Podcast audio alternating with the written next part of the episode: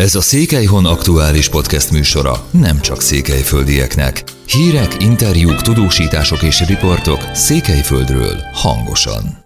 Elkezdték a sportcsarnokban elszállásolt tűzkárosultak tömeges tesztelését. Az erős volt sportcsarnokban pénteken kora délután is nagy volt a jövésmenés, folyamatosan érkeztek az adományozók, a rendfenntartók és önkéntesek munkája biztosította a zavartalan ügymenetet, hiszen a megyei mentőszolgálat és az egészségügyi igazgatóság közreműködésével elkezdődött a csütörtök esti tűzvész itt elszállásolt károsultjainak a tesztelése. A tűzvész nyomán 261 személyt szállásoltunk el az Erős volt arénában csütörtök este folyamán, közülük 143-an még kiskorúak, számolt be Korodi Attila, Csíkszered a polgármestere a péntek déli rögtönzött sajtótájékoztatón. Mint kiemeltem, a hatalmas szolidaritásnak köszönhetően még a késő esti órákban meg tudták teremteni a pihenési és biztonságos körülményeket az épületben. Hozzátette, a péntek délelőtti megyei katasztrófa védelmi bizottság úgy határozott, miszerint a legfontosabb rövidtávú prioritás az, hogy hol lehet beazonosítani a városban és annak vonzás körzetében olyan intézményes, lakható felületeket, amely akár a városi önkormányzat, akár a megyei tanács, akár a hadügy, egészségügy vagy belügyminisztérium tulajdonában van. Az a cél, hogy ezt a nagy közösséget minél hamarabb el tudjuk szállásolni, járványügyi szempontból ez családonként is nagyon fontos. A városvezető megköszönte a fiatal munkatársainak az erőfeszítéseit, továbbá a város és a környező települések egyöntetű megmozdulását, akik ruhaneműkkel, ásványvízzel, élelmiszerrel segítették a bajba jutottakat.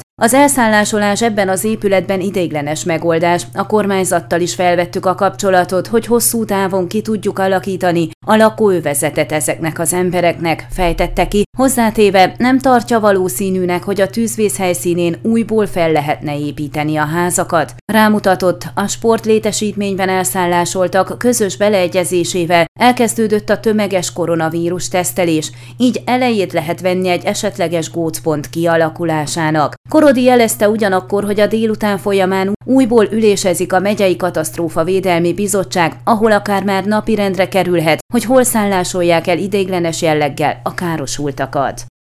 Ön a Székelyhon aktuális podcastjét hallgatta. Amennyiben nem akar lemaradni a régió életéről a jövőben sem, akkor iratkozzon fel a csatornára, vagy keresse podcast műsorainkat a székelyhon.pro portálon.